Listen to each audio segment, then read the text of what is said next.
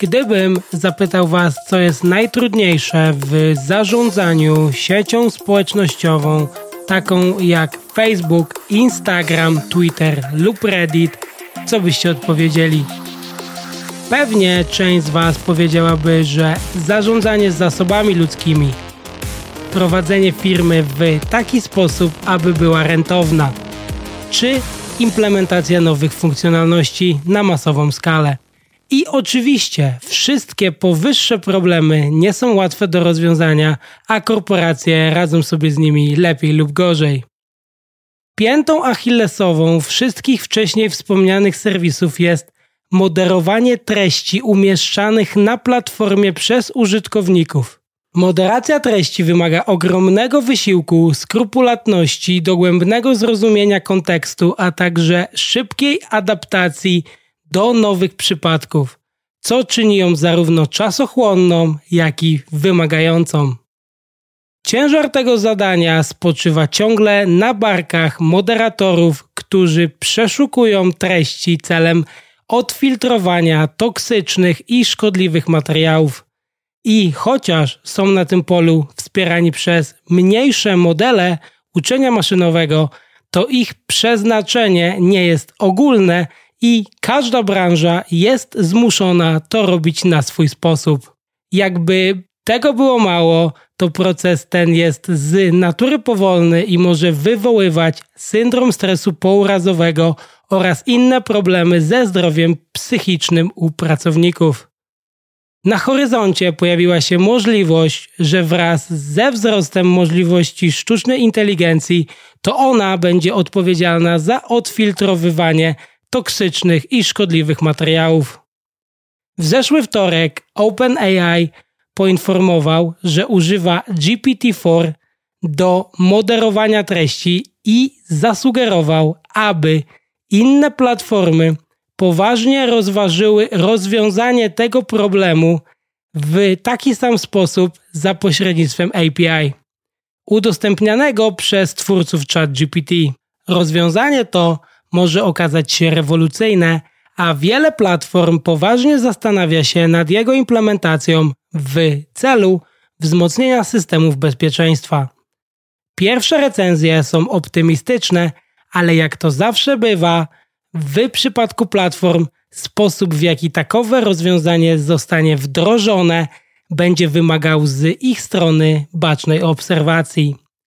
Już następnego dnia nadeszła kolejna wiadomość, która wyjaśnia, dlaczego platformy będą prawdopodobnie chętnie eksperymentować z narzędziami do moderacji AI. Sama, która świadczyła usługi moderowania treści dla swoich klientów, w tym Meta i OpenAI, zakończyła swoją działalność na dobre. Myślę, że moderacja treści jest bardzo potrzebna, ale czy ty uważasz, że rozwiązania takie jak GPT-4 wygryzą na dobre firmy takie jak sama? Bo jeśli dobrze zrozumiałam, to sama jest firmą, która również moderuje treści, ale zatrudnia do tego fizycznych pracowników, a nie używa sztucznej inteligencji, tak? Pracownicy sama na pewno mieli do swojej dyspozycji narzędzia, które ułatwiały im pracę, ale nie wykonywały tej pracy za nich. I czy algorytmy zastąpią całkowicie człowieka, to wydaje mi się, że jeszcze przez jakiś czas do tego nie dojdzie. Natomiast, jak już wspomniałem wcześniej, firmy na pewno będą skłonne do eksperymentowania z takowymi narzędziami, a to głównie dlatego, że firma, która została zatrudniona do moderowania postów na Facebooku w Afryce Wschodniej, stwierdziła, że z perspektywy czasu nie powinna była przyjmować tej pracy.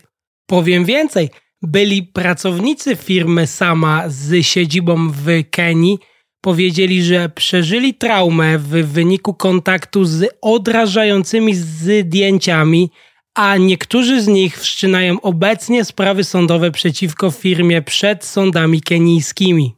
No, myślę, że tutaj w tym przypadku sztuczna inteligencja może się jak najbardziej sprawdzić, właśnie e, dzięki temu chroniąc tych pracowników. Ale wiesz w ogóle, dlaczego oni wybierają do takich zadań firmy z Afryki? Powiem szczerze, że nie zastanawiałam się nad tym, ale teraz jak to powiedziałeś, więc na pewno jest jakiś powód tego i jedyny, który teraz przychodzi mi do głowy, to pewnie to, że oni są po prostu tani.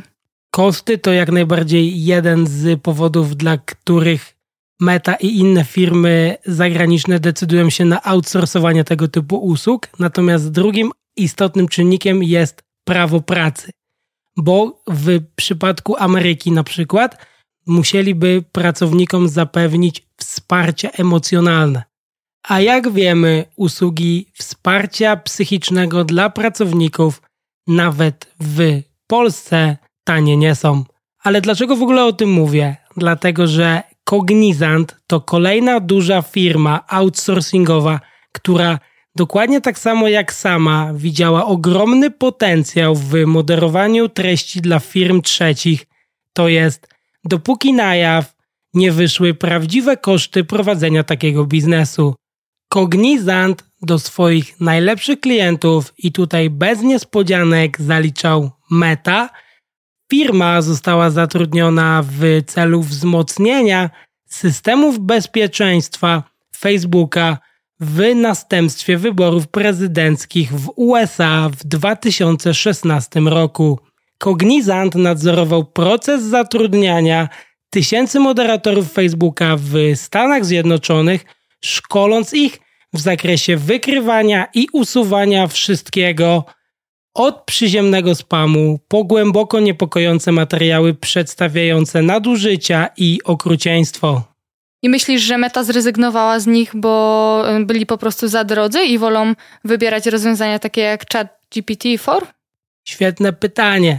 Nie. Otóż następnie doszło do pozwu zbiorowego, w którym Facebook podpisał ugodę na 52 miliony dolarów, ale na tym nie koniec.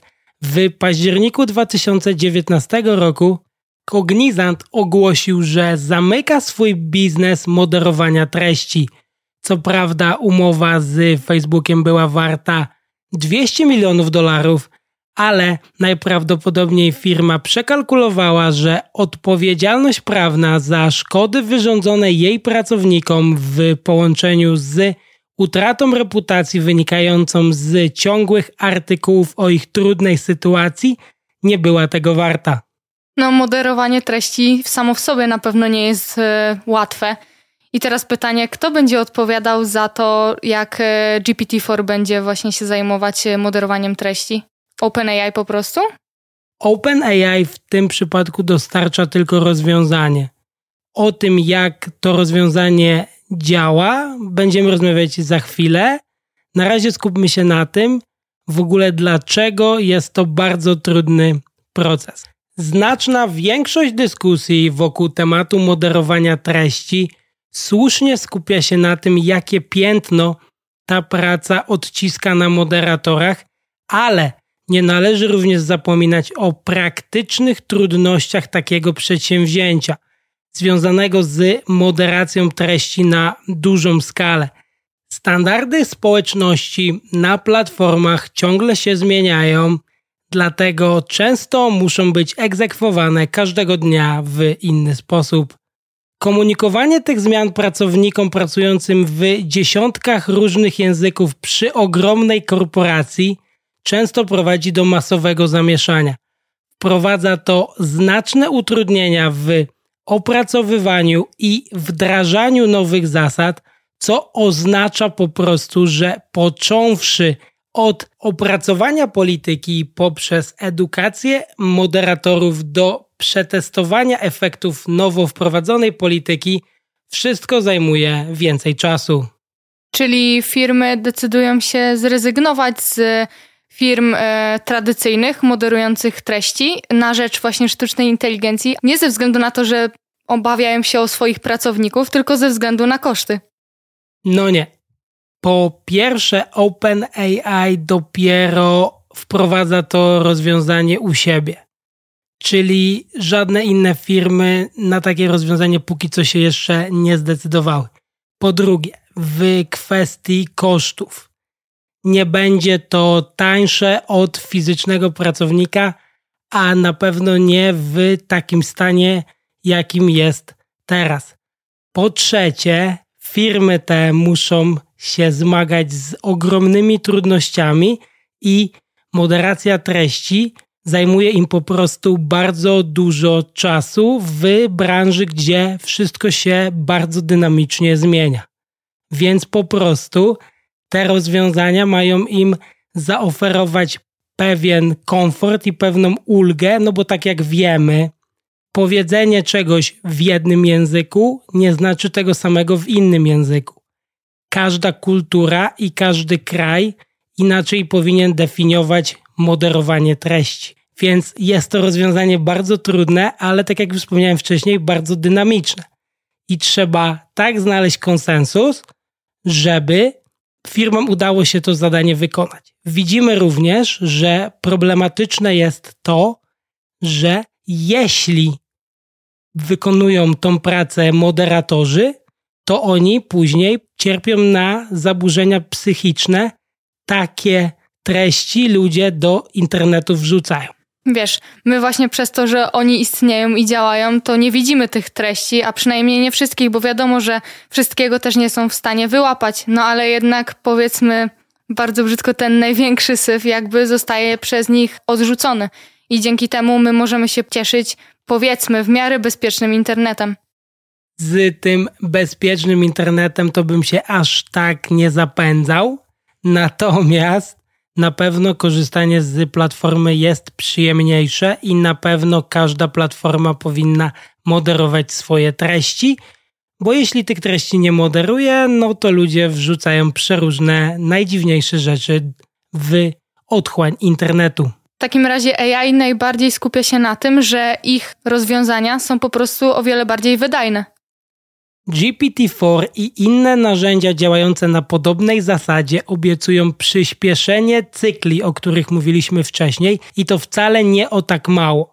Według Davida Wilnera, byłego szefa do spraw zaufania i bezpieczeństwa w OpenAI, który testował możliwości moderacji oferowane przez OpenAI za pośrednictwem API, Ogromnym plusem takiego rozwiązania jest fakt, że otrzymujesz informację zwrotną w ciągu kilku minut, a nie kilku miesięcy. Co więcej, używając takiego rozwiązania zmniejszasz potrzebę ręcznego przeglądania treści mogących wywołać zespół stresu pourazowego lub gorzej. Rozumiem, że rozwiązanie, którego używa właśnie OpenAI, i które poleca wszystkim innym firmom, jest po prostu na tyle nowe, dlatego po prostu nie jest szerzej zastosowane przez inne firmy, ale oni przewidują, że to się wkrótce zmieni i ludzie będą chcieli, inne firmy będą chciały wykorzystywać GPT-4 właśnie do tego celu. OpenAI wspomniało o tym rozwiązaniu na swoim blogu w zeszły wtorek. Tak więc ciężko tutaj oczekiwać, aby firmy w tak krótkim czasie zdążyły to zaadaptować w ogóle na jakąkolwiek skalę? Czy oni liczą na to, że to się zmieni? Na pewno i na pewno będą zachwalać swój produkt tak jak tylko mogą, celem przekonania potencjalnego klienta. Natomiast trzeba ci wiedzieć, że zmiana infrastruktury w korporacji bardzo sprawnej korporacji, to czas ten liczy się w miesiącach, a w przypadku troszkę mniej sprawnej korporacji, proces ten może się ciągnąć nawet latami. Rozumiem, ale jeśli chodzi o to rozwiązanie, to OpenAI musi na pewno jakoś zachęcić inne firmy do korzystania z niego i myślę, że do tego jest potrzebne więcej plusów niż tylko to, o czym mówiliśmy. Więc w zasadzie jak wygląda cały proces moderowania treści przez e, GPT-4? OpenAI cały proces opisuje w następujący sposób. Po opracowaniu wytycznych określonej polityki, eksperci zajmujący się tym problemem na co dzień mogą stworzyć tak zwany złoty zestaw danych, identyfikujący niewielką liczbę przykładów i przypisujący im etykiety zgodnie z polityką. W kolejnym kroku GPT-4 odczytuje zasady i przypisuje etykiety dla tego samego zbioru danych, nie widząc klucza stworzonego wcześniej przez ekspertów. Wreszcie badając rozbieżności między decyzjami podjętymi przez ekspertów a GPT-4, ci pierwsi mogą poprosić GPT-4 o przedstawienie uzasadnienia swoich wyborów w procesie przypisywania etykiet, po czym rozwiązać potencjalne problemy oraz rozwiać niejasności w polityce poprzez dokładniejsze wyjaśnienie zasad modelowi uczenia maszynowego. Ostatnim krokiem jest powtarzanie kroków numer 2 i 3 tak długo, aż będziemy zadowoleni z jakości polisy. Cały ten proces ma umożliwić wdrażanie zasad i moderację treści na dużą skalę.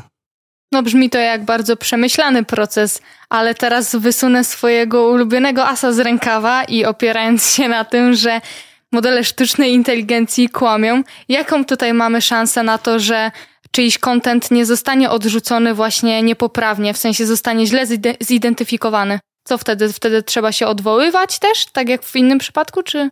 Jeśli pytasz, czy w przypadku podjęcia jakiejkolwiek decyzji przez chat GPT będzie możliwość odwołania, to w mojej opinii powinna być taka możliwość. Natomiast w procesie, w którym przed chwilą tak skrupulatnie opisałem, ciężko jest o to, aby model podjął złą decyzję. Głównie dlatego, że to my dostarczamy ten tak zwany złoty zestaw danych, czyli przewidujemy już, jakie etykiety model powinien przypisać. Jeśli nie przypisuje takiej etykiety, jaką chcemy, to możemy tak długo powtarzać ten proces, aż będziemy zadowoleni z jego rezultatów. Oczywiście nie jesteśmy w stanie przewidzieć 100% przypadków, natomiast w tej grze chodzi trochę o feedback, czyli jeśli pojawi się jakiś problem, to znowu nie musimy wysyłać maili w 20 językach do 20 różnych moderatorów, tylko wprowadzamy zmianę w GPT-4 i mamy feedback w ciągu kilkunastu minut. Rozumiem. Czy to tylko od nas zależy w zasadzie, co będzie podlegać jakby zbanowaniu, a co nie? Zgadza się, a co więcej, cały proces polega na naszej skrupulatności i chęci powtarzania tego kroku, aż będziemy z modelu zadowoleni. Natomiast co do dokładności, to na pierwszy rzut oka łatwo popaść tutaj w fascynację moderacji za pośrednictwem AI, szczególnie jeśli może się ona przyczynić do polepszenia kondycji psychicznej wielu moderatorów. Jednak to ciągle trochę zbyt piękne, aby było prawdziwe. Sam Wilner, zapytany jak dokładna jest moderacja za pośrednictwem GPT-4, powołał się na artykuł naukowy opublikowany na początku tego roku, w którym stwierdzono, że starsza wersja ChatGPT przewyższała pracowników w zadaniach związanych z przypisywaniem etykiet do tekstu, co jest podobne do procesu stosowanego w moderacji. No, na pewno taki model uczenia maszynowego jest bardziej wydajny niż fizyczny pracownik.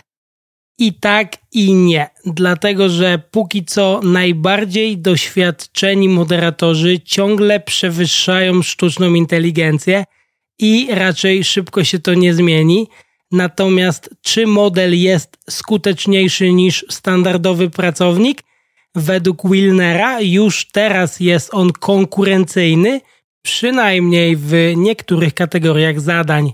Oczywiście jest tu jeszcze wiele do zrobienia, ale jeśli już teraz jest tak dobry, kiedy tak naprawdę nie wiemy jeszcze jak go używać, to rozsądnie jest wierzyć, że przeciętnemu pracownikowi umiejętnościami dorówna prawdopodobnie dość szybko. I wtedy jak to wygląda do końca? Bo i tak e, osoby fizyczne będą zatrudniane, tak? Żeby po prostu sprawdzać, czy ten model się jakby na samym końcu nie pomylił, czy nie. Czy ten model jakby będzie podejmował sam tą końcową decyzję. Na pewno wszystko będzie w tym kierunku zmierzało, aby model był jak najbardziej samodzielny w procesie podejmowania tych decyzji, a użytkownik miał możliwość odwołania się, jeśli stwierdzi, że model popełnił błąd.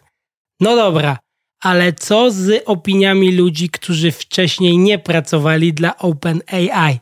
Alex Stamos, dyrektor Stanford Internet Observatory, poinformował Platformer, że studenci na jednym z jego kursów testowali narzędzia moderacyjne oparte na GPT-4 na swoich własnych modelach, porównując je przy okazji z konkurencyjnymi rozwiązaniami.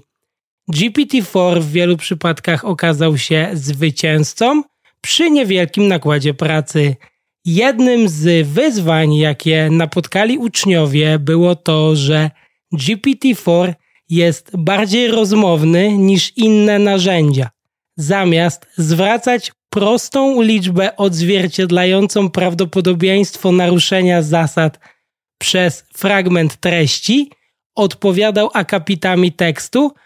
Pomimo tego uczniowie uznali, że jest on całkowicie użyteczny. Myślę, że skoro OpenAI nadal rozwija GPT i nadal będzie to robić, no to nie ma jakby innego wyjścia, żeby ten model nie był jeszcze lepszy.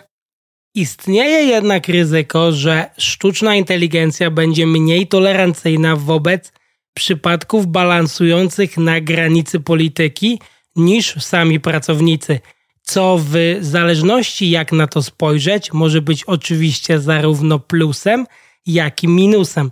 Innymi słowy, dzięki AI firmy będą mogły podnieść bazowy poziom bezpieczeństwa kosztem większej ilości oflagowań w przypadku spornych decyzji. No ale właśnie mi się wydaje, że w tym przypadku to akurat dobrze, no bo taka sztuczna inteligencja na pewno będzie mniej stronnicza, jeśli w ogóle będzie stronnicza, niż e, człowiek po prostu. Bo jednak człowiek zawsze jest za czymś lub przeciw czemuś, tak? Na pewno na początku będzie to prowadzić do całej maści nieporozumień. Dlaczego? Dlatego, że aktualnie za te czynności odpowiedzialni są moderatorzy. I teraz wyobraźmy sobie na przykład, że zdjęcie nie może przedstawiać odsłoniętego kobiecego sutka. I w przypadku, gdy ten sutek jest tylko częściowo widoczny, moderator może podjąć decyzję, że tam nie doszło do naruszenia polityki. A algorytm może podjąć decyzję, że doszło do naruszenia. I dla jednych będzie to sztuka, a dla innych będzie to już promowanie treści pornograficznych. Dlatego właśnie moderowanie treści jest tak bardzo ciężkim problemem i powinno być definiowane przez platformy. Natomiast, tak jak już wspomniałem, istnieje ryzyko, że model będzie podejmował bardziej skrajne decyzje. No ale z drugiej strony, to myślę, że nic w tym złego, w sensie człowiek też może się pomylić podczas, y, pomylić, może podjąć taką, a nie inną decyzję podczas moderacji kontentu. Z punktu widzenia profesjonalnej korporacji będzie to jednak dla nich problem, bo użytkownicy będą ich obsypywać oskarżeniami w stylu wcześniej mogłem dodać takie zdjęcie, a teraz takowego zdjęcia dodać nie mogę a same firmy nie będą chciały inwestować dużych pieniędzy. W przypadku, jeśli to rozwiązanie nie będzie lepsze od moderatora, albo jeśli przynajmniej nie będzie mogło zastąpić części moderatorów lub ułatwić ich pracy na tyle, że na przykład nie będą oni cierpieli na zaburzenia psychiczne, lub ich praca będzie ogółem przyjemniejsza. Myślę, że taki model sprawdzi się właśnie w przypadkach takich oczywistych, tych, y, gdzie mm, widać gołym okiem, że polityka jest naruszana, a te wszystkie powiedzmy sprawy i kontent na pograniczu będzie dalej moderowany przez y, moderatorów po prostu, bo chyba tutaj nie ma lepszego rozwiązania. Faktycznie brzmi to jak najbardziej sensowne rozwiązanie. Natomiast czym będą zajmować się moderatorzy, jeśli na pierwszej linii ognia będzie działać sztuczna inteligencja. Według profesor prawa na St. John University, zajmująca się na co dzień zagadnieniami związanymi z moderacją treści, pracownicy będą mogli się skupić na rozpatrywaniu odwołań składanych przez użytkowników gdy ci uważają, że sztuczna inteligencja coś źle zrozumiała. No ma to jak najbardziej sens. Myślę, że to mogłoby być właśnie dobre uzupełnienie. I właśnie nie to, żeby sztuczna inteligencja działała sama, czy właśnie żeby pracownik działał sam, ale żeby właśnie współpracowali i żeby tą współpracę mądrze wykorzystać. Teraz postaramy się Wam pomóc, jeśli chcielibyście zaimplementować takie rozwiązanie samemu, przy pomocy Joela Rofa, byłego szefa działu do spraw zaufania i bezpieczeństwa na Twitterze, który zaproponował kilka pytań, na które każda firma powinna odpowiedzieć przed wdrożeniem GPT-4 lub podobnego narzędzia na produkcji. Oto kilka z nich. Po pierwsze, jaki jest stopień zgodności decyzji podejmowanych przez GPT-4 z polityką firmy, a nie ogólną wersją nienawiści lub toksyczności. No, myślę, że to jest jak najbardziej dobre rozwiązanie i właśnie każdy powinien przetestować ten model u siebie w firmie, jeśli będzie chciał go w ogóle używać. Po drugie, jak konsekwentny jest Large Language Model w podejmowaniu decyzji oraz czy firmy mogą łatwo wyjaśnić te decyzje, gdy jest to od nich wymagane. Po trzecie, czy moderacja za pośrednictwem ChatGPT poradzi sobie z niuansami językowymi oraz mowy potocznej lub slangu oraz dialektu. Po czwarte, czy cały proces działa dobrze w językach innych niż angielski i kontekstach kulturowych innych niż te w Stanach Zjednoczonych. Aby odpowiedzieć na te pytania, będziecie potrzebowali rzeczywistych odpowiedzi wygenerowanych przez Large Language Model opartych na danych rzeczywistych. No myślę, że to jest e, dobry sposób na właśnie rozwiązanie tego problemu i tego, aby firmy zastanowiły się, czy jest im to potrzebne w ogóle i czy to, w e, jaki sposób ten model będzie działał, pasuje akurat im. Tak, i myślę, że taka lista pytań powinna być wdrażana przy każdym projekcie, no bo wtedy mamy taką jakby listę, którą możemy sprawdzić i na tej podstawie podjąć decyzję, czy jesteśmy z danego rozwiązania zadowoleni, czy niezadowoleni. Myślę, że dla wielu ludzi w Polsce najważniejsze powinny być pytania numer 3 i 4, bo to, że coś działa w języku angielskim, nie oznacza, że będzie to działać w języku polskim. Gdyby tak było, to funkcjonalność, którą już teraz oferuje Google, mianowicie przetłumaczenie artykułów w locie, powodowałoby, że ludzie zaprzestaliby nauki języka angielskiego, a z własnego doświadczenia wiem, że bardzo często ten algorytm bardzo słabo sobie radzi właśnie ze slangami, nazwami własnymi, dialektami, czy już nawet nie mówiąc o specyficznym kontekście. No to prawda. Myślę, że wiele platform ma właśnie problem z językiem polskim.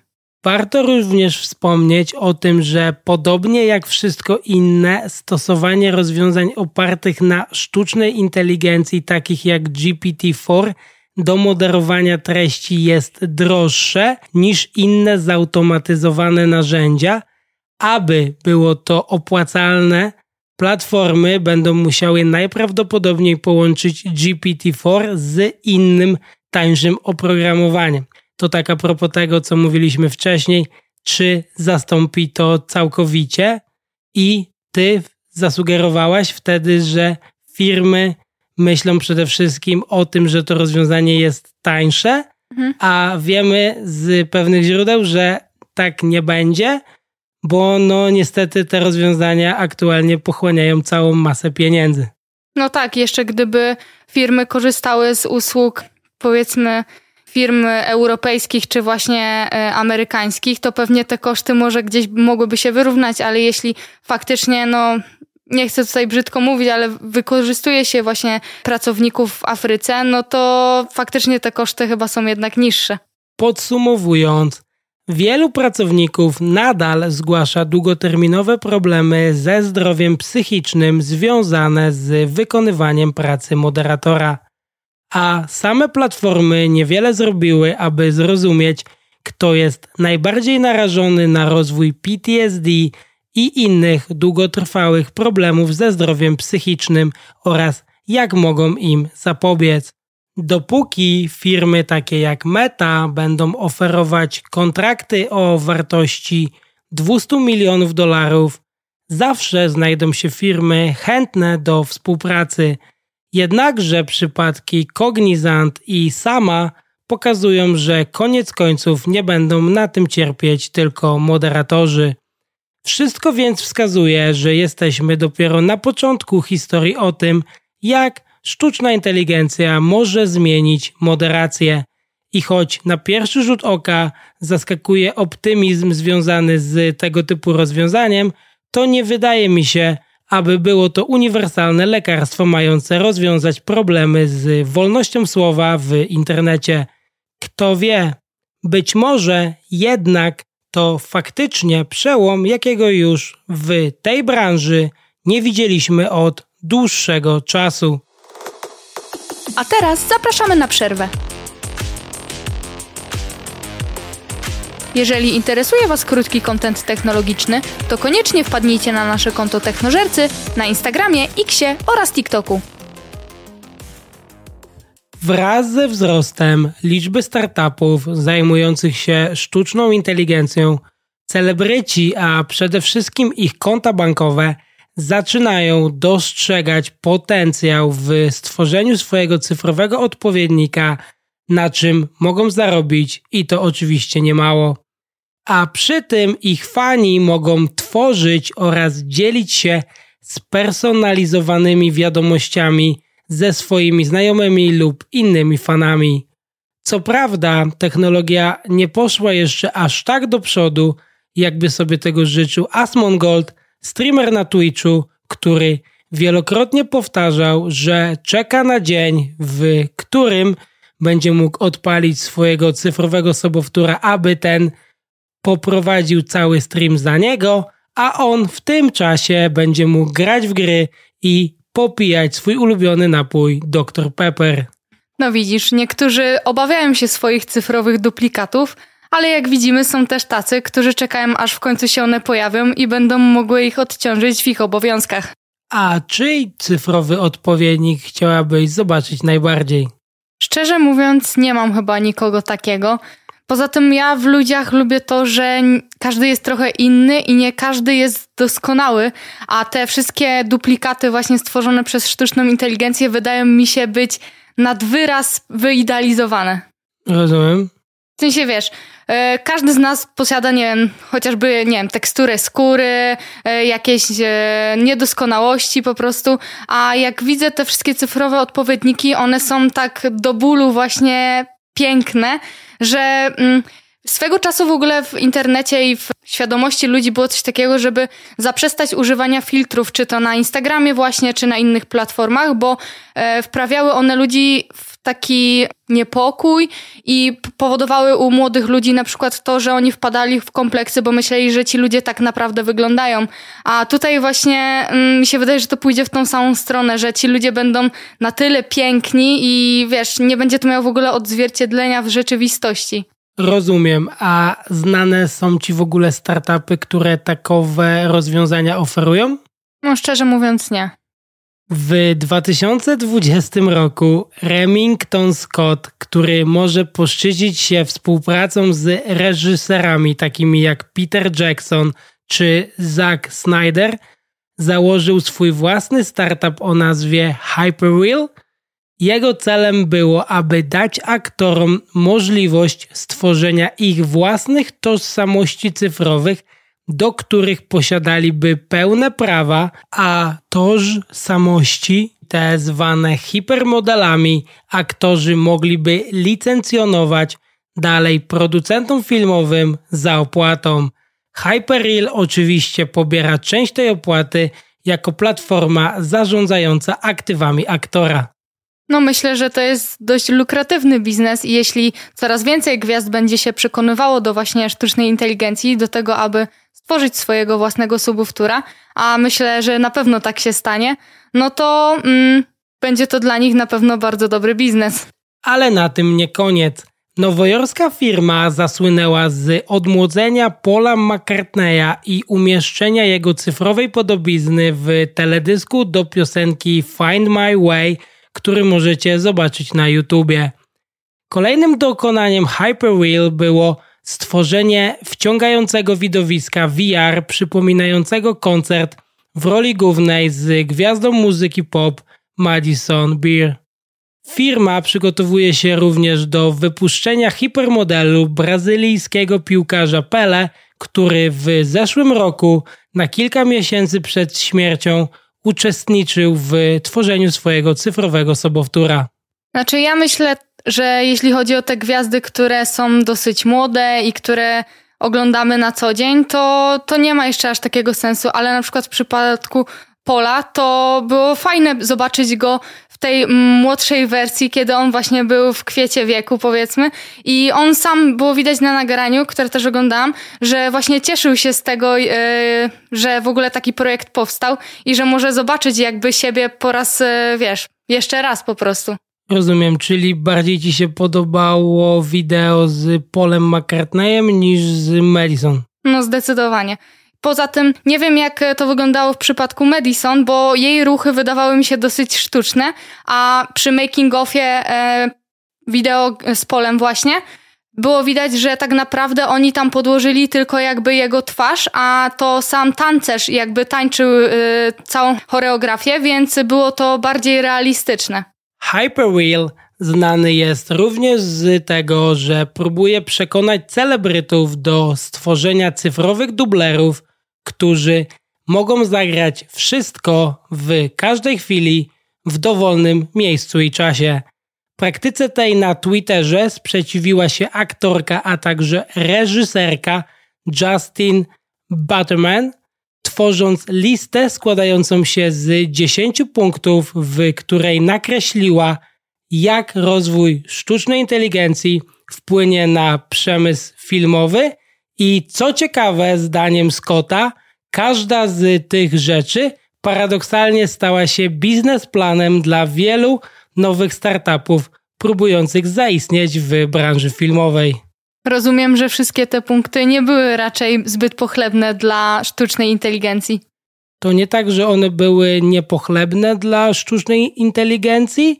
Aktorka próbowała po prostu przestrzec przed tym, co się może wydarzyć. No na pewno niesie to za sobą wiele zagrożeń, ale z drugiej strony, jeśli moglibyśmy zobaczyć na przykład film akcji, gdzie są jakieś sceny, których nawet, na, którym nawet kaskader nie podoła, a mogłaby tutaj zagrać właśnie mm, sztuczna inteligencja, a raczej duplikat jakiegoś aktora, no to myślę, że to jest fajne rozwiązanie.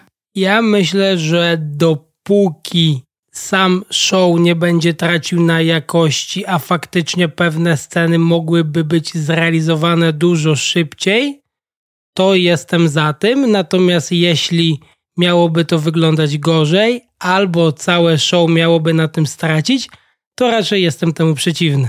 No więc Ciekawa jestem, czy w ogóle można by było to jakoś połączyć, w sensie, wiesz, podczas takich zwykłych, jakby powiedzmy statycznych scen grałby normalnie aktor, a tylko w tych takich naprawdę wymagających e, dużego wysiłku, powiedzmy, czy jakiejś niebezpiecznych sytuacji, wtedy by na przykład używano duplikatu, no to myślę, że to by było też fajne połączenie. Wydaje mi się, że będzie to jedyne sensowne rozwiązanie, dlatego że tak samo jak w przypadku moderacji treści, doświadczonego moderatora było bardzo ciężko zastąpić, tak wydaje mi się, że najwyższej klasy aktora posiadającego niebywale zaawansowany warsztat aktorski również będzie bardzo ciężko sztucznej inteligencji zastąpić. No dokładnie, tak samo jak wspominałam o tym, że niektóre ruchy takiej, mm, takiego modelu właśnie są dosyć sztuczne, no to w tych e, powiedzmy scenach, gdzie najbardziej widać twarz aktora,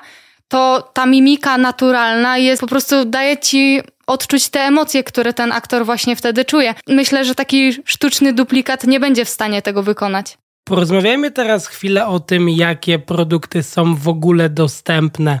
Virgin Voyages oferuje Gen AI, za pośrednictwem którego Jennifer Lopez pomoże Wam stworzyć spersonalizowane zaproszenie na rejsy, które firma ma w swojej ofercie. No brzmi to nieźle. W ogóle takie personalizowane wiadomości są fajne, wydaje mi się, bo na przykład niebywałym plusem sztucznej inteligencji i duplikatów stworzonych przez sztuczną inteligencję jest to, że właśnie taki aktor, który zwykle, nie wiem, włada jednym, dwoma, max, no nie, no nie max, ale powiedzmy ty, tyloma językami, no to na przykład może nie znać polskiego, a w tym przypadku na przykład Jennifer Lopez możecie zaprosić właśnie w, w twoim ojczystym języku. I to wydaje mi się bardzo fajna opcja. To muszę cię trochę zmartwić, bo akurat w przypadku Gen AI możecie ona zaprosić tylko w języku angielskim, a sam kreator wydaje się być bardzo mocno uszczuplony, gdyż Jennifer pyta się ciebie najpierw, jak ty masz na imię, następnie osoba, z którą chcesz się na takowy rejs udać, ma na imię, później co chcecie na tym rejsie robić? I na samym końcu, gdzie chcecie się udać. Więc to nie jest jakieś super zaawansowane rozwiązanie i powiem tutaj szczerze, dla mnie nie ma to znaczenia, że jest w cały ten proces zaangażowana Jennifer Lopez, gdyż wiem po pierwsze, że to nie ona te słowa wypowiadała, a po drugie, jeśli ktoś i tak nie jest zainteresowany rejsem, no to jednak niewiele to zmienia. Gdybym miał na takowy rejs się udać, to nie dlatego, że zaprosiła mnie Jennifer Lopez, tylko dlatego, że ktoś ma w ofercie fenomenalny rejs. No myślę, że to na pewno nie jest opcja dla każdego, ale na pewno wielu fanów JLo by się ucieszyło z takiego zaproszenia. Jeśli o fanach mowa, to Syntezja przy współpracy z PepsiCo dostarcza Messi Messages, który umożliwia fanom piłkarza wysyłanie spersonalizowanych filmów, w których Messi zwraca się do nich po imieniu i to aż w 10 różnych językach, a wartość samej firmy została niedawno wyceniona na 1 miliard dolarów. Czyli jak widzimy, da się zaimplementować to, aby nasza ulubiona gwiazda potrafiła mówić w większej ilości języków i wydaje mi się, że wraz z rozwojem i pojawianiem się nowych sobowtórów AI, coraz więcej gwiazd będzie właśnie to implementować. Ale myślisz, że fanów nie obchodzi fakt, że to jeśli ta gwiazda nie mówi w tym języku, to że to w ogóle nie jest jej głos? Hmm, znaczy, nie wydaje mi się. Poza tym, nawet jak e, będzie to inny język, to wydaje mi się, że on będzie w miarę naśladował jednak głos tej, tego aktora, aktorki czy gwiazdy. Tak jak już wspomniałem wcześniej, nie jest to zdecydowanie funkcjonalność, która robi na mnie jakiekolwiek wrażenie. W mojej opinii to bardzo dobrze, że rynek cyfrowych sobowtórów kwitnie, bo jeśli celebryci nie stworzą ich sami, to wcale nie oznacza, że ich fani nie zrobią tego za nich, a tak przynajmniej mają kontrolę nad całym procesem i mogą na tym zarobić i to niemałe pieniądze. Natomiast tak jak w przypadku moderacji treści, wydaje mi się, że i tutaj doświadczonego i wykwalifikowanego aktora sztuczna inteligencja prędko nie zastąpi. Natomiast w przypadku celebrytów sprawa ma się trochę inaczej. Tak więc ci, którzy dostosują się do rynku, na pewno na tym zyskają. Aktualnie dostępne produkty wcale nie zachwycają, a w mojej opinii przypominają raczej rozpoczęcie powieści wizualnej napisanej w RenPy, silniku gier bazującym na Pythonie. Co nie zmienia faktu, że będę czekał z niecierpliwością na rozwiązanie, dzięki któremu Selena Gomez pozwoli mi zaprosić na urodziny czy inną okazję moją siostrę, oczywiście Selenator, którą na pewno ten fakt niezmiernie ucieszy. To już wszystko. Już teraz zapraszamy Was na kolejny odcinek. Dziękujemy, że byliście z nami do końca. Jeśli subskrybujesz już ten podcast, to właśnie dostałeś zaproszenie na koncert VR Jennifer Lopez. A jeśli nie, to GPT-4 zablokował Twój post. Koniecznie podzielcie się z nami swoimi przemyśleniami na temat tego, czyjego cyfrowego sobowtóra chcielibyście zobaczyć. Czekamy na Wasze maile pod adresem feedback małpa technozercy.xyz. Zapraszamy Was na nasz Instagram, Twittera, TikToka oraz YouTube. Dziękujemy za każdą otrzymaną opinię i feedback. Do usłyszenia!